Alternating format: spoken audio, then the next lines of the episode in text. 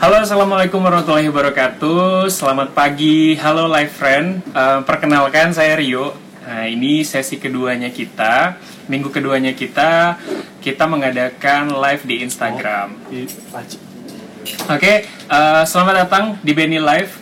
Uh, di sini kita bakal ngadain Q&A dan juga kita akan datengin uh, narasumber informatif uh, dengan kalian follower-followers dan juga nasabah-nasabah dari Benny Live. Dan ini terbuka untuk umum kok. Uh, siapa pun yang follow Benny Live bisa mendapatkan informasi yang sangat informatif dan bermanfaat. Oh ya, buat uh, buat menyaksikan live ini kita juga live secara streaming di YouTube di at BNI Live uh, ID kalian bisa subs subscribe terus juga uh, di sana kita kalian bisa lihat langsung di YouTube atau di Instagramnya kita di BNI Live ID buat live friend terus tonton live Instagram ini dan juga di YouTube live eh, YouTube-nya juga secara streaming. Oh iya, buat kalian tuh kalau gue biasanya kan ini hari hari pertama gue ya WFO ya, uh, dan ini gue masuk kantor. Kalau di rumah tuh kalian biasanya ngapain aja sih? Semoga kita selalu tetap sehat dan fit. Um, sekali lagi, gue mengingatkan untuk tetap uh, jaga jarak dan tetap di rumah aja, stay at home dan terus jaga physical distancing. Terus juga jangan lupa buat kalian terus ikutin protokol-protokol kesehatan yang sudah diberitahu oleh uh, pemerintah. Dan kalau keluar rumah tuh wajib pakai masker. Buat live friends, uh, gue ngingetin jangan lupa subscribe dan follow akun BNI Live di Instagram, Facebook, Twitter, dan YouTube hanya di @bni_live_id di BNI Live ID.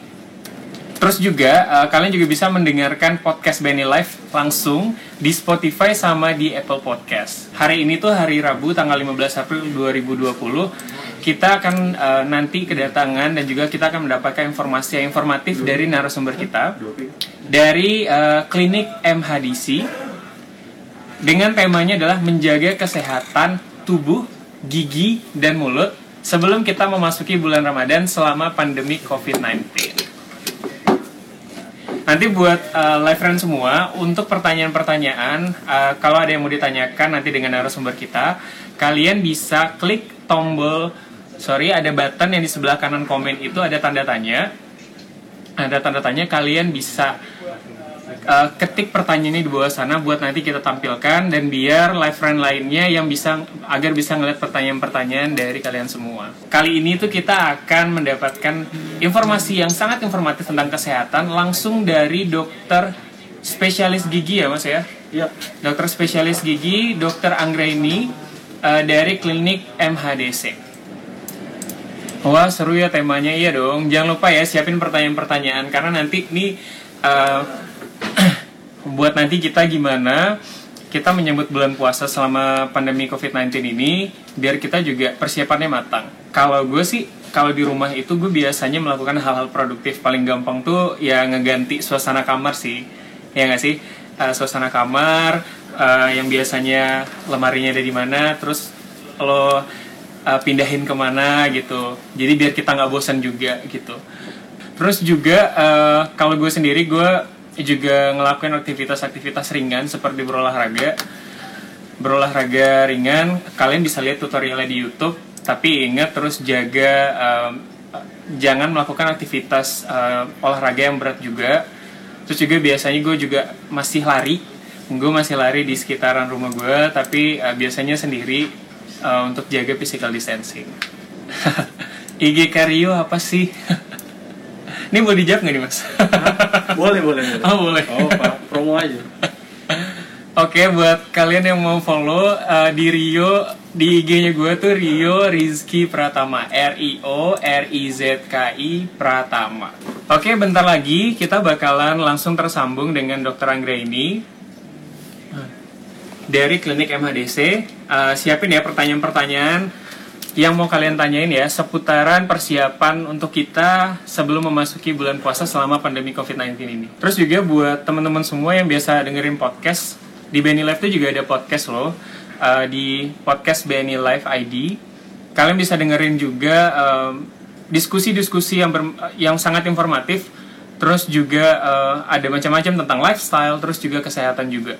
Pagi Dokter Angga ini. Halo pagi Mas Rio. Apa kabar baik? Baik, sip. ini aku panggilnya ini Mbak, Ibu, uh, Kakak atau gimana nih? Uh, apa aja deh. oh, apa aja. uh, tadi mau koreksi sedikit, uh, saya oh. spesialis konservasi gigi, bukan spesialis. Oh, spesialis gigi. konservasi gigi. Konservasi ya? gigi, ya. Ini kan uh, sesuai dengan tema ibu ya, kita uh, akan mempersiapkan uh, kesehatan tubuh dan gigi kita sebelum memasuki bulan puasa selama pandemi COVID-19. Betul ya bu ya? Khususnya Iya betul. Khususnya gigi dan mulut. Betul. Oke, okay. uh, sebelumnya ini uh, Dokter Anggra ini aku panggilnya dok apa nih dok? Dok Ang atau dok, dok Rani, Rani panggilan saya. Oh, dokter Rani. Rani. Ah, ah. Dokter Rani masih dokter. praktek nggak nih? Nah kebetulan karena saya sih kan di uh, klinik MHDC Menara Mulia hmm. karena gedung perkantoran tersebut tutup uh, hmm. untuk selama WFH ini ya jadi sekarang saya praktek uh, tinggal seminggu sekali nih di Palapa Dentis. Makanya ini sekarang lagi di belakang nih di Palapa Dentis gitu. Oh di, di Palapa Dentis. Ah, ah. Kalau misalnya iya. buat uh, ini sobat cuman seminggu mau... sekali sih sekarang jadinya gitu loh. Oh, Karena kan lagi iya makanya lagi itu kan kita membatasi banget untuk kasus-kasus yang emergensi. Jadi kita mm -hmm uh, tidak memberikan uh, pelayanan yang seperti biasanya, tapi kita uh, selective case hanya untuk kasus-kasus emergensi, di mana misalkan dia uh, bengkak, misalkan uh, pasien kesakitan gitu ya sampai nggak uh, bisa tidur, terus habis itu bengkaknya bengkak banget. Nah itu seperti itu sebaiknya sih uh, langsung ke dokter gigi aja gitu loh. Jadi uh, dan di situ akan ada pra, uh, teh, uh, kita akan berikan perawatan emergensinya di situ gitu. Kita akan lihat oh. dulu uh, mm-hmm. uh, case-nya seperti apa, nanti akan ada tindakan untuk perawatan emergensinya seperti itu. Oke. Okay. Uh, di tengah pandemi COVID-19 ini, uh, Dok, kalau klinik MHDC sendiri tuh ada uh, klinik on uh, sorry, ada konsultasi online nggak ya? Betul, Buat betul. Ada teman-teman live friend yang yang lagi nonton nih Uh, ada sih, ada klinik, uh, ada konsultasi online-nya. Mungkin bisa dicek hmm. di IG-nya MHDC Klinik uh, atau di Medicate Klinik. Ada uh, kita ada uh, konsultasi online gratis di situ. Oh, konsultasi online gratis ya? Ada, ada programnya juga seperti itu. Oh, jadi langsung tinggal DM aja ya dok ya? Betul. Uh. Oke, ini Nanti, informasi ini buat live friend semua kalau misalnya kalian mau konsultasi gratis terus karena emang nggak bisa sempat ke dokter kalian bisa langsung DM ya di at klinik yeah. MHDC betul ya yeah. ya Iya, nanti akan e, diarah, misalkan terdapat kasus-kasus e, emergensinya, maka akan kita arahkan untuk ke klinik e, MHDC terdekat. Karena kan kita kan totalnya sebenarnya ada 11 klinik, Mas. Jadi uh, kita uh, eh, 11 klinik ada di Jabodetabek, maka uh, nanti akan diarahkan ke klinik terdekat dari uh, yang ma yang mana yang buka gitu. Karena kan kita nggak tiap hari buka juga, kita hanya di hari tertentu bukanya. Uh, nanti akan dibikinkan appointment bila uh, kondisi yang sudah uh, dicoba mungkin sudah dicoba minum obat tidak teratasi dan sebagainya maka akan dibikinkan appointment ke yang terdekat gitu. Tetap melayani dengan selus hati ya dok ya? Iya mas. Oke dok. Ini ada pertanyaan pertama nih dok ini pertanyaan pertama ini dari live friends itu oke okay. diklik ah ini pertanyaannya tuh apa saja makanan-makanan yang baik untuk kesehatan gigi saat sahur. Oke. Dengan Ini siapa dari tuh? BRNDR. BRNDR ya. ya. Oke. Okay. Uh, sebenarnya sih gini, intinya kan makanan itu makanan sehat itu apa pun uh, apa pun jenisnya itu kalau termasuk tergolong makanan sehat ya itu sehat bagus ya untuk uh, seluruh tubuh sebenarnya. Intinya yang harus kita sasarkan adalah kan kesehatan tubuh kita secara umum dulu gitu kan.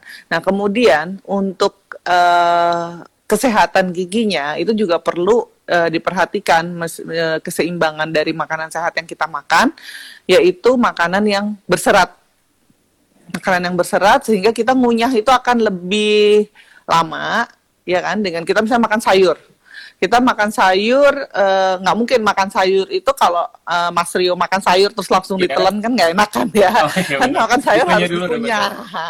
Kalau Dikunyah kan agak kan lama. 33 kali ya. Nah, dengan kita mengunyah itu akan mengeluarkan enzim-enzim yang penting yang ada di dalam mulut sehingga eh, makanan itu akan masuk ke dalam lambung eh, dalam kondisi yang sudah tercampur enzim yang baik gitu. Jadi eh, tu- eh, lambung kita pun eh, tidak perlu bekerja keras eh, tanpa tanpa enzim-enzim yang nggak ada tadi itu gitu loh. Jadi kalau kita eh, mengunyah dengan baik, maka eh, keluar dari enzim-enzim yang ada di dalam mulut ini eh, lengkap yang yang dikeluarkan sehingga eh, lambung pun akan siap menerimanya kayak gitu mas. Oke, kalau contoh-contoh sayur-sayuran yang berserat tinggi itu apa ya dok ya?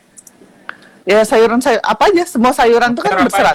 Ah, ah. terus kemudian eh, nah yang paling penting justru kalau ini kan ditanyain pas saat sahur ya. Yang Iya. saya tambahin lagi kalau pas buka atau pas sahur terpaksa harus makan yang manis. Intinya sih eh, boleh nggak sih gitu ya? Boleh gitu. Nah sebenarnya kalau makan manis itu eh, apa di- diperbolehkan, tapi memang makanan manis ini harus disertai dengan eh, habis itu nggak boleh lupa nih jangan ketiduran Iya. habis sahur kan tidur lagi terus habis itu oh ya lupa nggak gosok gigi nah itu yang harus diperhatikan kayak gitu sih mas Kalau makanan-makanan yang berserat tinggi itu kayak kalau misalnya da- dada ayam atau yang berprotein tinggi itu juga gimana dok? Itu juga Ah. baik untuk gigi atau enggak? oh iyalah kalau yang seperti itu kan eh, itu protein gitu ya Mm-mm. Nah, ya se- selagi makanan itu sebenarnya kalau bukan yang olahan, ya bukan yang olahan misalkan udah jadi nugget gitu kan, udah jadi olahan apa, nah itu kan perlu dipertimbangkan. Yang dipilih itu sebenarnya kan yang harusnya kan yang dia dari raw-nya. Jadi Oke. memang ayam emang ayam eh, ayam yang eh, belum diolah menjadi nugget yang seperti itu. Oh. Yang memang daging juga daging eh, daging utuh, daging eh, daging yang eh, betul-betul memang belum dijadiin burger misalkan seperti itu itu tergolong makanan yang sehat gitu. Mungkin Benar, banyak nih mas sudah mulai ma- banyak yang masuk ya. Betul betul. Nah. Ini buat semua live friends yang ada, eh, mohon bantuannya buat pertanyaannya ditaruh di box question yang ada di sebelah kanan komen, biar nanti kita bisa tampilkan ke live friend yang lainnya. Oke dok, eh, jadi buat BRNDR tadi eh, jawaban pertanyaannya adalah untuk menjaga kesehatan gigi ki- di saat sahur itu kita makan makanan yang berserat, terutama sayur ya dok ya. Oke ini ada pertanyaan selanjutnya dari eh, Arlina Reni. Ini yang pertanyaannya dok penyebab timbulnya karang gigi itu apa aja sih dok? Ya, halo Mbak yang yang bertanya ya. Eh, saya coba jawab. Untuk karang gigi, sebenarnya kan kalau karang gigi itu eh, dia itu kan dari kita kan asal mulanya kan awalnya plak gitu ya. Plak tuh memang eh, dibilang mau dicegah nggak mungkin nggak. Ya pasti akan timbul, ya kan. Nah, cuman eh, sekarang eh, gimana sih kalau kita tuh mau eh, mencegah terjadinya karang apa mencegah ter- mencegah percepatan terjadinya karang gigi gitu ya. Nah, itu yang pastinya eh, itu sikat giginya itu. Sikat giginya itu yang yang harus memang eh, sebelum tidur dipastikan harus sikat gigi kayak gitu. Karena kan flow rate kita waktu tidur, saliva flow rate-nya, saliva eh, jadi ludah kita ketika tidur itu eh, rendah flow rate-nya. Jadi eh, mungkin kemudian di situlah eh, letak chance untuk tertimbulnya gampang sekali terjadinya karang gigi gitu. Oh karang gigi. Jadi eh, kalau misalkan ditanya memang eh, terjadinya karang gigi karena apa ya? Itu sebenarnya ada teorinya sih gitu loh. Karena ter- segala sesuatu dalam tubuh kita yang dibentuk atau eh, timbul itu pasti kan karena ada protein gitu kan. Nah, itu juga ada protein yang ada dalam saliva itu ada namanya proline rich protein yang membentuk eh, apa namanya eh, karang gigi yang cenderung membentuk karang gigi dia.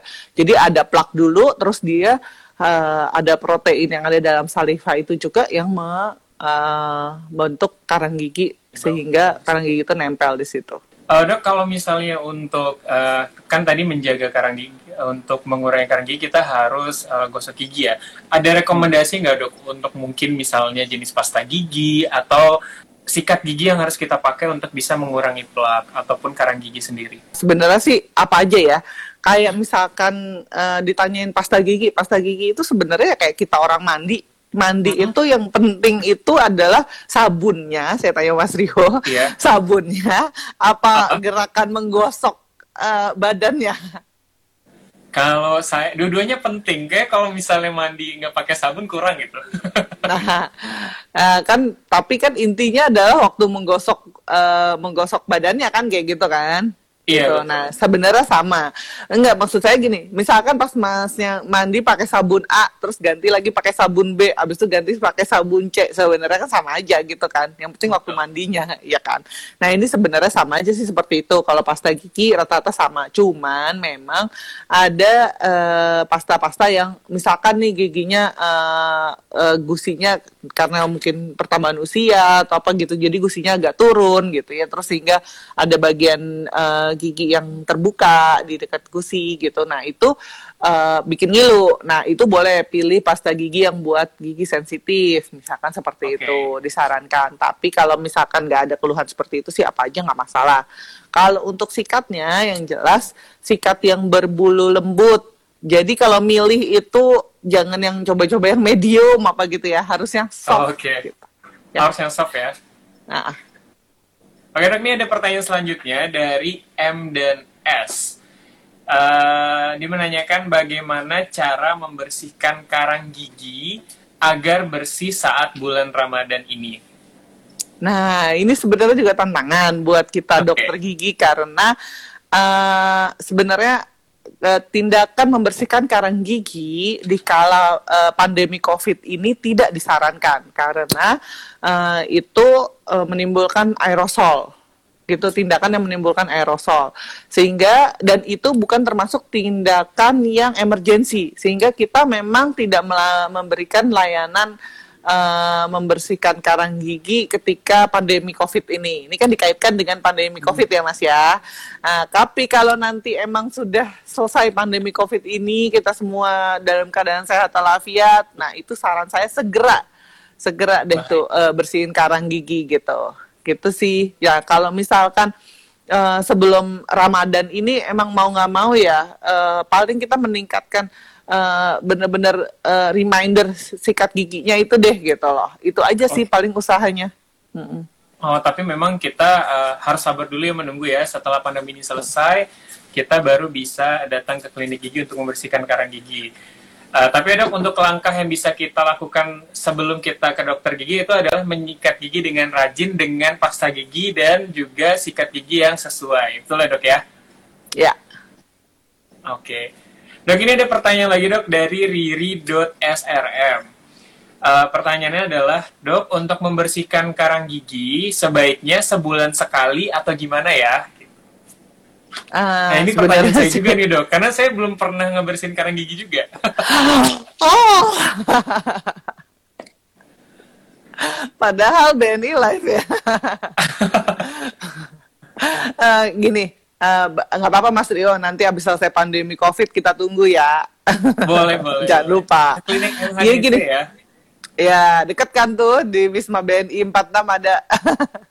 Oke, siap, siap. Terus uh, gini, uh, kalau uh, sebenarnya sih uh, kalau misalkan membersihkan karang gigi itu harusnya enam bulan sekali. Ya. Oh, enam bulan, bulan sekali. sekali. Ya, ah, uh, enggak, uh, itu memang uh, dianjurkan enam bulan sekali aja cukup. Gitu. Karena di dibilangnya terjadinya penumpukan itu kurang lebih memang enam bulan yang sudah di uh, dianggap perlu dibersihkan. Dibilang uh, di kalau misalkan mau lebih cepat dari itu, dibilang ada bahayanya apa enggak? Enggak, enggak ada. Karena yang untuk membersihkan alat yang untuk membersihkan karang gigi itu sebenarnya uh, me, apa menggunakan alat ultrasonik. Jadi getarannya ultrasonik, bukan pakai bor. Jadi nggak akan okay. ada yang pasien saya suka nanya, kalau misalkan uh, apa namanya dok sering-sering membersihkan karang gigi nanti emailnya jadi tipis apa enggak sih dok gitu enggak oh, ya okay. jawabannya enggak karena eh, alatnya itu sendiri sebenarnya eh, pakai getarannya getaran ultrasonik gitu. Jadi aman. Jadi kayak orang di vibrate gitu loh, Mas, gitu. Oke. Nah, ha, nah terus kalau eh, jadi kalau misalkan kondisi-kondisi yang memerlukan eh, sebelum enam bulan itu harus membersihkan karang gigi, itu biasanya si perokok. Oh, yang perokok. Hmm, mm-mm. kan itu kan eh, lebih gampang terbentuk Kalau untuk kalau untuk eh, anak-anak millennials nih yang mungkin suka ngopi atau ngeteh gitu kan, yang mungkin tiap hari bahkan dia eh, beli kopi sekali sehari gitu. Itu juga eh, penting nggak kalau misalnya harus membersihkan karang gigi sebelum enam bulan enam bulan sekali? Nah, kalau itu sih lebih ke dilihat ya kondisinya. Kan ada eh, orang yang kayak gampang sekali jadi kuning-kuning, jadi coklat-coklat kayak gitu ya. Iya. Cuman kalau sampai harus sebulan sekali sih enggak, kalau saya bilang. Tapi kalau misalkan akhirnya dia jatuhnya harus tiga bulan atau empat bulan dia udah memerlukan pembersihan, udah eh, giginya udah warnanya udah jadi coklat gitu kan, yang mau ketemu sama dia juga nggak enak ya ngeliatin eh, giginya kuning amat gitu, ya coklat amat gitu kan. Ya itu juga eh, perlu sih gitu. Tapi kalau dibilang Oh, satu bulan sekali enggak ya? Kalau satu bulan sekali enggak. Minimal enam bulan kali enam bulan Ah, sekali. ah, tapi ah, kalau untuk yang atau- perokok aktif itu bisa di, ah. eh, sebelum enam bulan ya dok ya. Ya, betul. Oke dok. Ini ada pertanyaan selanjutnya dari Zakia M. Nah ini juga penting nih dok. Eh, dia menanyakan bagaimana cara menghilangkan bau mulut saat berpuasa.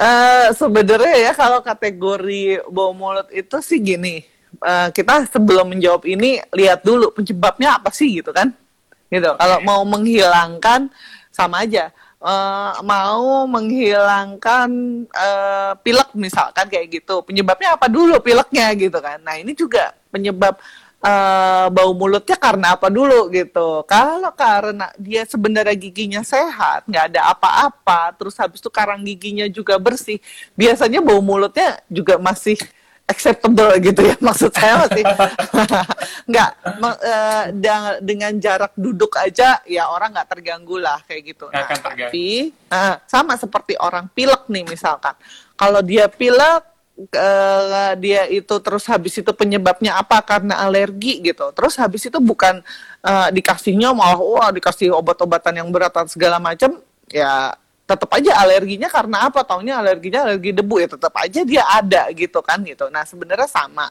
sama bau mulut ini juga. Sekarang penyebabnya apa dulu? Kalau taunya emang di belakang giginya ada yang lubang terus habis itu emang karang giginya banyak banget kayak gitu kan.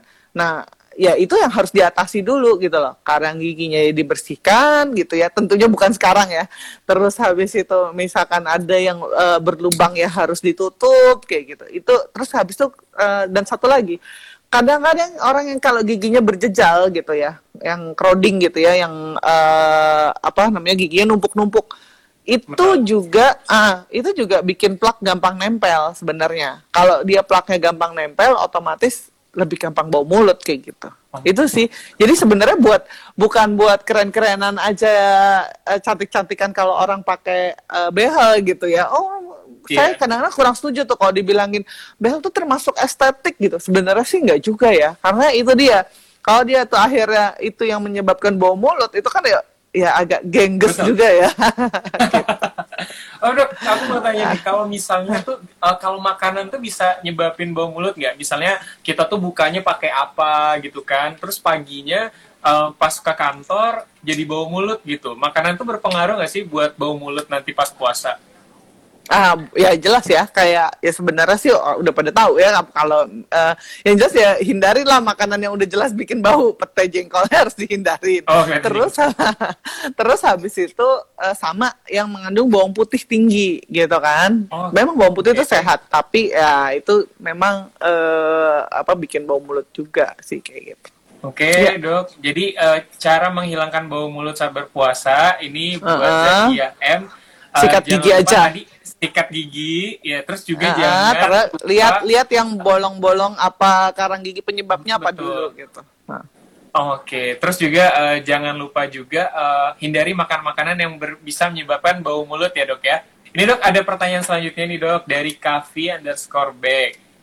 Uh, ini ditanya dok kalau rongga mulut suka bengkak hingga mengunyah makanan sakit itu apakah karena salah makan atau apa ya dok ya? Kalau bengkak itu macam-macam juga itu penyebabnya. Apa dulu gitu kan? Gitu. Kalau lagi kalau millennials nih kadang-kadang uh, apa namanya bengkak itu suka karena uh, gigi bungsu yang kali ya yang nulis nggak tahu juga nih yang, mana nah itu kan uh, mungkin aja dia karena mungkin gigi bungsu yang belakang gitu lagi tumbuh gitu kan yang paling ujung. Nah itu uh, bisa jadi itu uh, bikin bengkak gitu kan. Tapi kalau ditanya karena salah makan ya bukan karena salah makan gitu ya.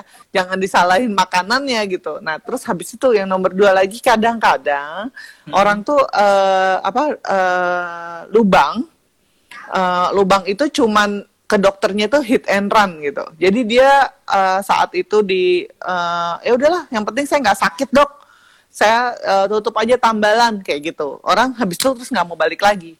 Nah itu yang sebenarnya bikin bengkak gitu karena uh, harusnya mungkin dia lubangnya itu udah sampai mengenai saraf harusnya dia di root canal treatment harusnya perawatan saraf dulu sebelum ditutup tambalannya, tapi ini langsung ditambal aja kayak gitu mas. Nah itulah sebenarnya itu kerjaan saya ya konservasi. Jadi cari spesialis konservasi gigi. Nah itulah kalau bengkak cari spesialis. Hmm.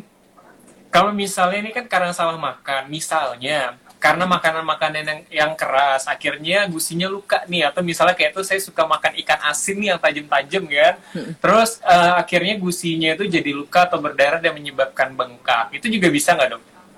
Nah itu juga kalau itu kadang-kadang suka masih ada yang nusuknya gitu kan kalau saya oh, iya, pernah iya, nih uh, kebetulan pernah persis dokter saya sendiri tuh dokter uh, dokter gizi saya pers masukin apa ke kena uh, tulang ikan aja gitu yeah. ya dia di situ terus habis itu pas dicabut ya udah sebenarnya sih udah uh, dicabut durinya ya dicabut durinya uh. yang nancep ya habis itu udah lega sih nggak apa-apa kayak gitu itu sih sebenarnya makanya harus dilihat sebenarnya bengkak itu juga dilihat penyebabnya apa kayak gitu kalau memang karena emang punya gigi yang bolong kayak tadi ya harus dirawat tapi kalau misalkan dia tadi gigi bungsu yang uh, lagi tumbuh, ya mungkin kalau lagi masa COVID pandemi COVID seperti ini ya harus minum obat dulu gitu ya. Tapi kalau nanti uh, udah bisa dilakukan operasi kayak gitu kalau ada gigi bungsunya gitu. Gitu sih. Oke dok, ini uh, pertanyaan selanjutnya dok ya.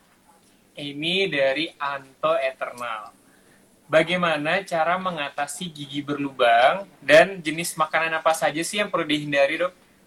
Kalau mengatasi gigi berlubang sih udah jelas uh, kuncinya satu.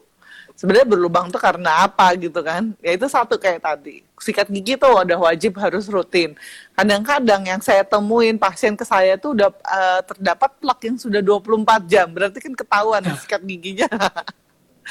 Kalaupun dia enggak dong saya rajin sikat gigi. Maksud saya gini loh, sakit giginya kayak apa dulu? Mungkin bisa ditanyakan nanti ke dokternya uh, sikat gigi saya itu udah bener apa enggak. Kalau mau minta koreksi, bawa sikat giginya ke dokter.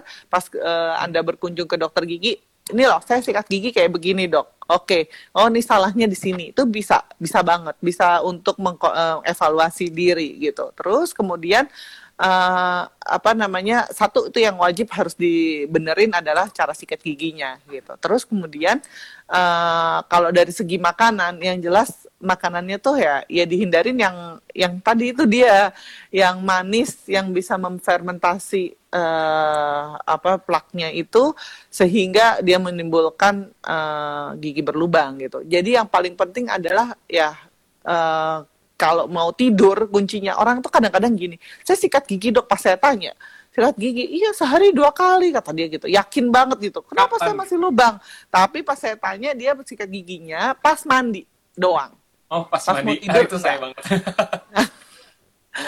Nah mungkin cari gampang hanya ke kamar mandi pas lagi mandi udah gitu. Tapi mau tidur justru tuh yang paling penting tadi saya bilang sebelum tidur harus wajib wajib harus fardu ain. Apa tuh gimana deh? fardu ain gak usah gigi dok. Dok, ini kan uh, kalau misalnya nih giginya kan udah berlubang, terus lagi pandemi COVID-19 nih gitu, terus udah sakit tuh gimana ya nanti uh, buat life friends ini untuk mengatasinya uh, sebelum datang ke klinik untuk uh, menambal gigi yang bolong? Uh, mungkin gini, yang paling baik sih sebenarnya uh, melakukan konsultasi online dulu, biar konsultasi dilakukan online. ya, uh, biar di screening di situ dengan pertanyaan-pertanyaannya, apakah ini memerlukan tindakan ke dokter gigi segera atau tidak, atau bisa ditunda setelah pandemi COVID seperti itu. Sebenarnya sih gitu. Jadi lakukan konsultasi online dulu, nanti dia di situ di apa namanya kita screening dulu apakah perlu atau tidaknya. Gitu sih sebenarnya saran saya sih seperti itu. Kalau untuk uh, ini dok makanan-makanannya, kalau kita lagi makan yang bergi, kalau giginya lagi berlubang, terus kita makanan-makanan itu hindari makanan yang kayak gimana dok? Yang berserat kah atau harus makanan yang lunak kah?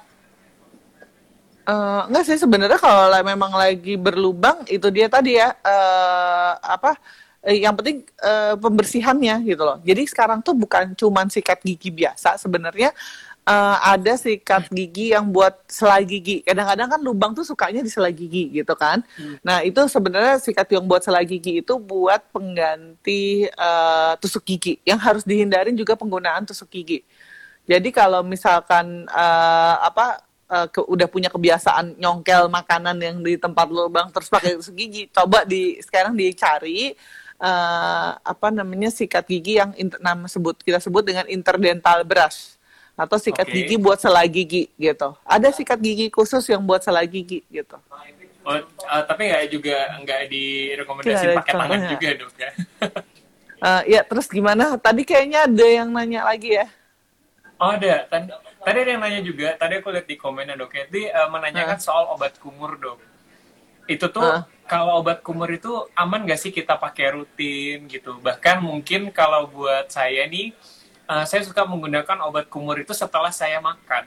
Itu aman gak dok buat mulut dan gigi? Jadi sih uh, sebenarnya gini obat kumur itu harusnya digunakan kalau dia punya indikasi indikasi medisnya gitu. Sebenarnya kalau saya sih saraninnya seperti itu dan obat kumur itu tidak boleh digunakan terus menerus karena kan sifatnya obat kumurnya itu kan uh, ini obat kumur yang mana dulu ya gitu ya. Jadi kalau, uh, yang, kalau, kalau uh, obat obat kumur nih Nah, kalau non alkohol sebenarnya lebih aman. Kalau or, uh, nah, tapi ada tapinya nih. Kalau misalkan obat kumur itu digunakan terus menerus, misalkan dia itu kan obat kumur itu tujuannya kan ada uh, biasanya ada kandungan antibakterinya. Hmm. Jadi kan kalau yeah. bakteri itu uh, kalau bakteri itu dibunuh, maka di mulut ini kan sebenarnya ada flora normal mulut gitu ya. Ada flora normalnya. Jadi ada uh, bak tetap harus kita harus punya bakteri, tetap harus punya uh, di, di mulut itu harus ada komposisi ada bak, uh, ada bakteri yang uh, dia itu untuk penyeimbang gitu. Nah jadi kalau misalkan uh, bakteri itu dihajar dibunuh semua ibaratnya gitu ya pakai uh, terus menerus pakai antibakteri maka uh, jamur nah takutnya yang akan tumbuh gitu. Karena bakterinya yang nggak ada gitu kan. Harusnya kan dia kan flora normal mulut jadi seimbang gitu. Ada pertanyaan ini untuk uh, terakhir ya dok ya. Iya dok gimana cara sikat gigi bagian dalam apalagi yang belakang? Uh, jadi gini dok uh, ini dari Gilang Daule menanyakan bahwa gimana cara menyikat gigi bagian dalam apalagi gigi yang ada di bagian belakang dok karena memang agak susah kan untuk dijangkau. Nah, sebenarnya saya ada sikat gigi khususnya ya untuk khusus buat menjangkau gigi yang paling belakang. Itu ada jadi sebenarnya peralatan perangnya itu macam-macam. Jadi okay. ada sikat gigi itu yang biasa, yang reguler, ada yang buat selai gigi gitu. Terus habis itu ada yang uh, apa namanya buat uh, menjangkau gigi belakang gitu. Nah itu sih sebenarnya macam-macam kayak gitu. Uh, nggak juga sih, tapi ujungnya itu uh, apa ya uh, kayak meruncing gitu loh. Kita sebutnya entaf. Entaf itu jadi dia uh, uh, apa namanya khusus sampai sampai untuk menjangkau ke belakang. Tapi kalau misalkan uh, itu nggak ada boleh dicari sikat gigi yang uh, tangkainya misalkan pilih aja yang agak panjang tapi uh, kayak bulu sikatnya itu lebih pendek gitu ya. Jadi kayak buat anak-anak gitu. Kan kalau sikat gigi anak-anak tuh kan eh, apa namanya bristolnya kan lebih beda ya gitu. Nah itu Iya. sikat gigi anak-anak itu kan nggak gede gitu, nggak nggak nggak banyak gitu. Nah itu bisa sampai yang cari yang sampai menjangkau sampai ke belakang kayak gitu sih gitu. Ta- Tadi aku sempat lihat di komen ada yang nanya eh, MHDC katanya yang buka yang mana katanya kayak gitu ya. Oh iya iya. Ada ya dok. Emang eh, MHDC di Hah? daerah Jabodetabek yang buka di daerah mana aja dok? Nah itu dia eh, ada yang nanya juga nih yang barusan Pak di komen tuh yang bisa pakai asuransi BNI Life ya bisa. iya. Iya kalau pakai BNI Life bisa. Eh, eh, asuransi sih macam-macam kerjasamanya. Cuman eh, salah satunya ya ini BNI Life. Nah kalau eh, yang buka kita sementara eh, eh, di ke MHDC di cabang Bulog di Pusdiklat Bulog.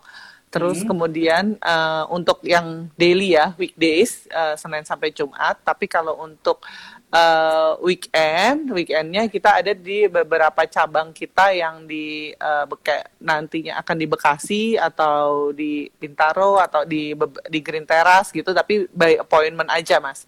Jadi kita nggak nggak eh, buka terus, tapi memang kita karena untuk eh, melayani kasus-kasus emergency aja. Hah? Oh ya ini Jadi tadi saya janji. Kalau mis- Oke, jadi kalau misalnya ini dok yang mau ke Hah? klinik itu kan bisa harus uh, dengan ini ya dok ya kita janjian dulu itu bisa langsung DM di Insta- Instagramnya klinik MHDC ya dok ya. Iya, ah, Baru betul. iya nanti akan diarahkan ke klinik MHDC yang terdekat. Mantul ya dok. Oke. Iya. Ini eh, tadi saya mau tunjukin yang bentuk eh, apa namanya sikat gigi yang buat selai gigi penggantinya. Ah, penggantinya si itu apa namanya? Eh, tusuk gigi. Aku bilang jangan pakai tusuk gigi yang kayak gitu. Itu namanya apa dok? Bisa Apa? dibeli Eh, online? Eh, bisa nanti di DM ke Instagramnya MHDC Klinik juga bisa. Oke, buat uh, live friends Ah. semua DM kalau mau tahu sikat gigi yang bisa untuk ngilangin uh, sisa-sisa makanan yang yang ada di Di sela selai gigi, gigi. dok, ya. Iya. ah, Di di klinik at klinik MHDC. Oke dok, ini aku mau tanya dok, ini sedikit di luar tema ya dok ya. Mm. Itu uh, menurut dokter sendiri sih, uh, ini apakah dalam masa COVID-19 ini kita tuh boleh melakukan vaksin nggak dok? Contohnya kayak vaksin influenza. Hmm. Ya sebenarnya sih jujur ya saya sendiri kan sebagai dokter yang yang eh, punya eh, resiko gitu ya untuk bertemu orang, untuk eh, apa namanya eh, resiko eh, untuk inilah gitu ya eh, sebagai garda terdepan. Maka saya juga eh, meng- menambah imunitas diri saya sendiri sih gitu ya. Menambah imunitas diri saya sendiri sebenarnya juga saya eh, vaksin influenza juga dan kemudian saya juga eh, apa eh, suntik yang vitamin gitu juga untuk imun booster saya sih gitu. Ini direkomendasikan nggak dok untuk ini live friends yang mau vaksin nih influenza gitu. Ini kita boleh nggak melakukan ini di masa COVID-19? Boleh, boleh banget, boleh banget. Jadi Boleh itu sih banget sebenarnya ha, ha, boleh banget buat imun booster. Sebenarnya sih vaksin juga setahu saya, meskipun saya bukan dokter ini ya, dokter umum, tapi saya mungkin eh, itu yang saya lakukan. Ya memang eh, kan vaksin itu sekarang ada vaksin pneumonia juga gitu ya, Betul. ada imunisasi itu juga, ada vaksin eh, influenza juga seperti itu. Sebenarnya sih itu bisa uh, dikonsultasikan juga sih dengan uh, dokternya mana yang uh, terbaik untuk kondisinya dia tadi gitu. Terutama dok, pada kalau- pasien yang komorbid gitu ya, yang maksud saya Iya. yang pasien-pasien yang punya resiko atau rentan uh, terkena COVID itu meskipun sekarang COVID kan belum ada vaksinnya gitu ya, cuman kan Betul. kita mencegah dari uh, penyakit-penyakit yang uh, merendahkan daya tahan tubuh kita gitu sebenarnya sih seperti itu. Kalau kita uh, jadi flu Uh, misalkan nih kita jadi flu atau kayak uh, demam berdarah gitu, demam berdarah kan juga udah ada ya vaksinnya. Nah itu kan sebenarnya itu menurunkan daya tahan tubuh kita untuk terpapar sama COVID gitu loh. Jadi yang sebenarnya ya boleh aja vaksin-vaksin itu kita uh, menjadi uh, apa namanya untuk meningkatkan pertahanan kita. Salah satu usaha untuk meningkatkan pertahanan tubuh kita. Gitu. Betul dok. Kalau untuk saya ini yang saya merasa sehat, saya tidak sakit dan juga tidak influenza, saya uh, pengen banget nih vaksin influenza. Itu di klinik MHDC bisa nggak dok? Apa saya Ah, perlu iya. janjian dulu? Ya, baiknya sih janjian dulu ya nih karena lagi masa pandemi COVID ini ya. Iya. Karena kita ha, biar bisa diarahkan ke uh, tempat klinik-klinik kita yang buka sih gitu. Kayak di uh, apa namanya di Green Terrace itu gitu. Jadi Green di. Medikits Green Terrace Taman Mini itu uh, Iya. kan ada klinik vaksinnya. Nah, ntar di situ bukanya uh, hanya uh, hari Sabtu dan kemudian nanti juga akan uh, ada yang di Bekasi juga seperti itu dan uh, nanti uh, mungkin bisa lebih tepatnya ya kan saya juga uh, bisa berhubungan langsung sama admin yang di DM ini gitu biar bisa Betul, diarahkan biar pas Jadi- gitu. Jadi buat live friends yang mau vaksin nih ya dok ya, yang untuk menjaga imunitas itu bisa eh, janjian dulu di melalui Instagram di @klinikmhdc. Eh, yang buka itu di Green Terrace MHDC ya, klinik mas kebalik Ya? Eh, sorry. at MHDC MHDC. klinik MHDC Klinik. klinik. Oke. Ah, Jadi Oke. selain selain eh, vaksin influenza, kalau di klinik MHDC itu ada vaksin apa aja sih dok yang bisa kita lengkap sih eh, seba- iya sebagai kita jadikan ini preventif se- eh, agar kita terhindar juga nih dari COVID-19 biar tubuh kita sehat. Mm-mm. Eh, lengkap sih semua vaksin vaksin ada cuman memang harus appointment lagi tadi itu ya gitu nah itu aja sih Jadi lengkap dokter- sih kayak vitamin juga Dokter sendiri merekomendasikan ya untuk kita Iya. untuk vaksin influenza ya. Halo dok, Eh, tadi saya juga mau tanya nih ya dok ya. Kalau misalnya eh, buat ini, kalau ini yang lebih kepada estetika sih dok. Kalau misalnya buat mungkin buat orang-orang yang bekerja eh, di depan ya, misalnya eh, contohnya mungkin customer service atau marketing kan lagi ngetren banget nih dok ya. Itu kan kayak bleaching gigi gitu, biar giginya lebih putih gitu. Itu eh, sebenarnya di untuk masyarakat yang awam nih dok itu sebenarnya berbahaya nggak sih dok atau memang uh, kita dianjurkan untuk uh, mem- memutihkan gigi padahal kan itu memang tujuannya untuk estetika ya dok Hmm. Jadi sih sebenarnya eh, memutihkan gigi itu kan eh, itu sebenarnya masih tindakan yang lebih apa ya? eh, dia hanya tujuannya ya tujuannya itu kan memutihkan gigi itu bukan bikin gigi kita jadi putih banget itu enggak. Dia hanya jadi sebenarnya obat bleaching yang ada itu hanya mengikat noda luar noda luar dari eh, gigi yang ditimbulkan oleh otomatis karena faktor eksternal yaitu seperti makan apa yang kayak gitu ya gitu jadi bukan yang emang eh, warna giginya udah kuning udah eh, agak gelap terus kemudian suruh diputihkan itu terus jadi putih enggak juga jadi sebenarnya karena dia hanya mengikat faktor eh, apa faktor eksternalnya maka dia hanya mengembalikan ke warna dasar giginya gitu. Nah, beda Oke. eh, sebenarnya eh, kalau dipandang aman apa enggak, kalau menurut saya daripada yang sekarang pada ngetren harus di veneer, itu kan kalau veneer itu kan eh, apa ya eh, lebih justru lebih mengubah mengubah dari eh, bentuk eh, dari struktur giginya gitu loh. Nah itu eh, menurut saya lebih aman kalau emang mau putih kelihatan bersih intinya kan itu kelihatannya Betul. bersih bukan eh, but- putihnya itu bukan jadi putih lebih putih kayak tembok gitu enggak tapi kalau emang mau eh, kelihatan bersih itu lebih baik ya memang pakai bleaching aja gitu daripada pakai veneer seperti itu yang sekarang dilapis gitu kan kayak gitu. Nah itu eh, apa eh, lebih baik sih memilih yang seperti itu gitu. Nanti deh Oke, mas kalau kita udah selesai pandemi covid ya saya akan datang ke klinik MDC untuk berkunjung. dok, ini dok, kalau misalnya kita mau kan tadi mau bleaching, kalau mau bleaching itu tuh wajib scaling dulu nggak sih dok, atau bersihin karang gigi dulu? Oh iyalah. Jadi sebenarnya eh iya kan soalnya kan eh, ketika bleaching itu kan dikasih eh, pelindung gusi ya. Dikasih pelindung gusi dulu supaya eh, bahan bleachingnya itu nyerap ke ke daerah yang gusi itu ter- sehingga pas lagi dibuka gusinya terus jadi malah terinflamasi atau radang gitu. Nah dia kan dikasih eh, pelindung gusi. Karena dia dikasih pelindung gusi itu pelindung gusinya itu eh, akan terganggu nempelnya kalau eh, sebenarnya di gusinya itu nggak sehat. Jadi misalkan udah ada peradangan gitu ya, peradangan itu sebenarnya timbulkan karena apa sih? Karena karang gigi gitu. Jadi orang yang oh kalau saya sikat uh, gigi gampang berdarah, berarti kan ada peradangan nih. Nah itu Betul. kan uh, penyebabnya apa? Salah satunya kalau oh sikat gigi gampang berdarah, berarti ya mungkin itu di situ dia ada kalang giginya gitu loh.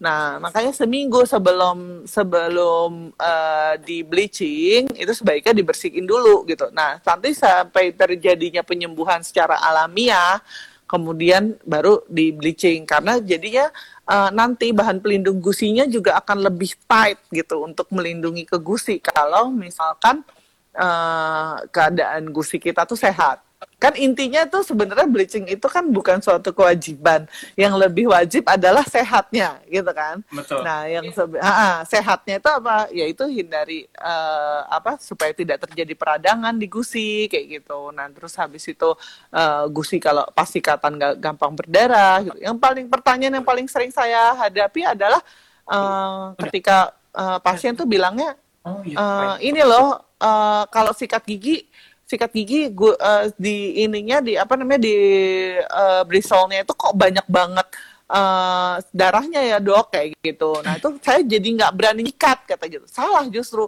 justru ketika dia, dia itu berdarah justru di, itu mengindikasikan bahwa daerah situ itu justru dia ada radang dan itu ternyata kotor kayak gitu. Nah itu daerah itu oh. justru yang harus dibersihkan seperti itu sih.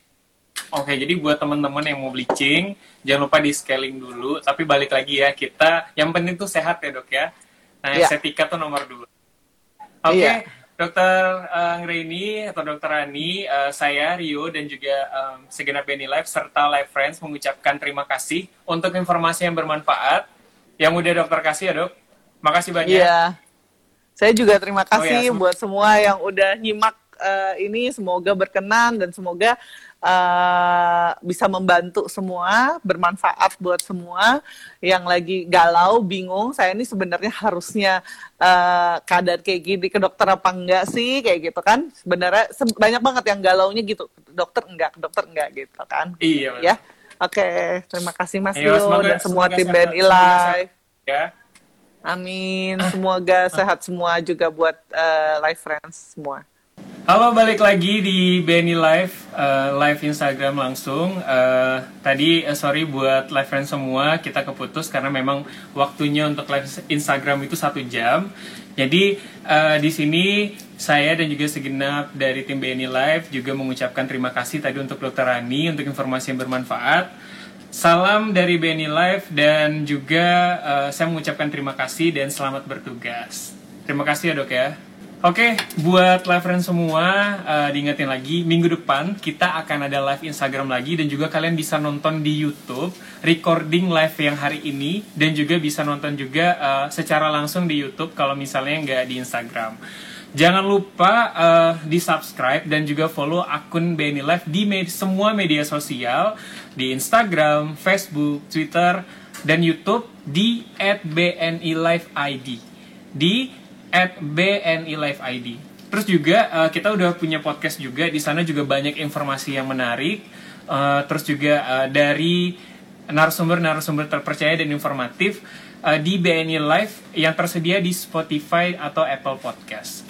Jangan lupa juga buat informasi produk ataupun layanan kalian bisa jelajahi situs BNI Live-nya di bnilive.co.id Terus juga buat nasabah yang selama pandemi COVID-19 ini memerlukan informasi, kalian juga bisa uh, kita juga menyediakan layanan live chat di call center 15045 atau juga bisa di email langsung di care at bnilive.co.id ini oke okay, uh, terima kasih buat live friend semua. Diingetin lagi jangan lupa nonton lagi live Instagram kita minggu depan. Buat kalian yang lagi WFH buat kalian lagi ataupun yang WFH tetap semangat tetap jaga physical distancing, stay at home, jangan lupa pakai masker dan terus ikuti protokol-protokol kesehatan yang diinformasikan oleh pemerintah. Oke, okay, see you next time.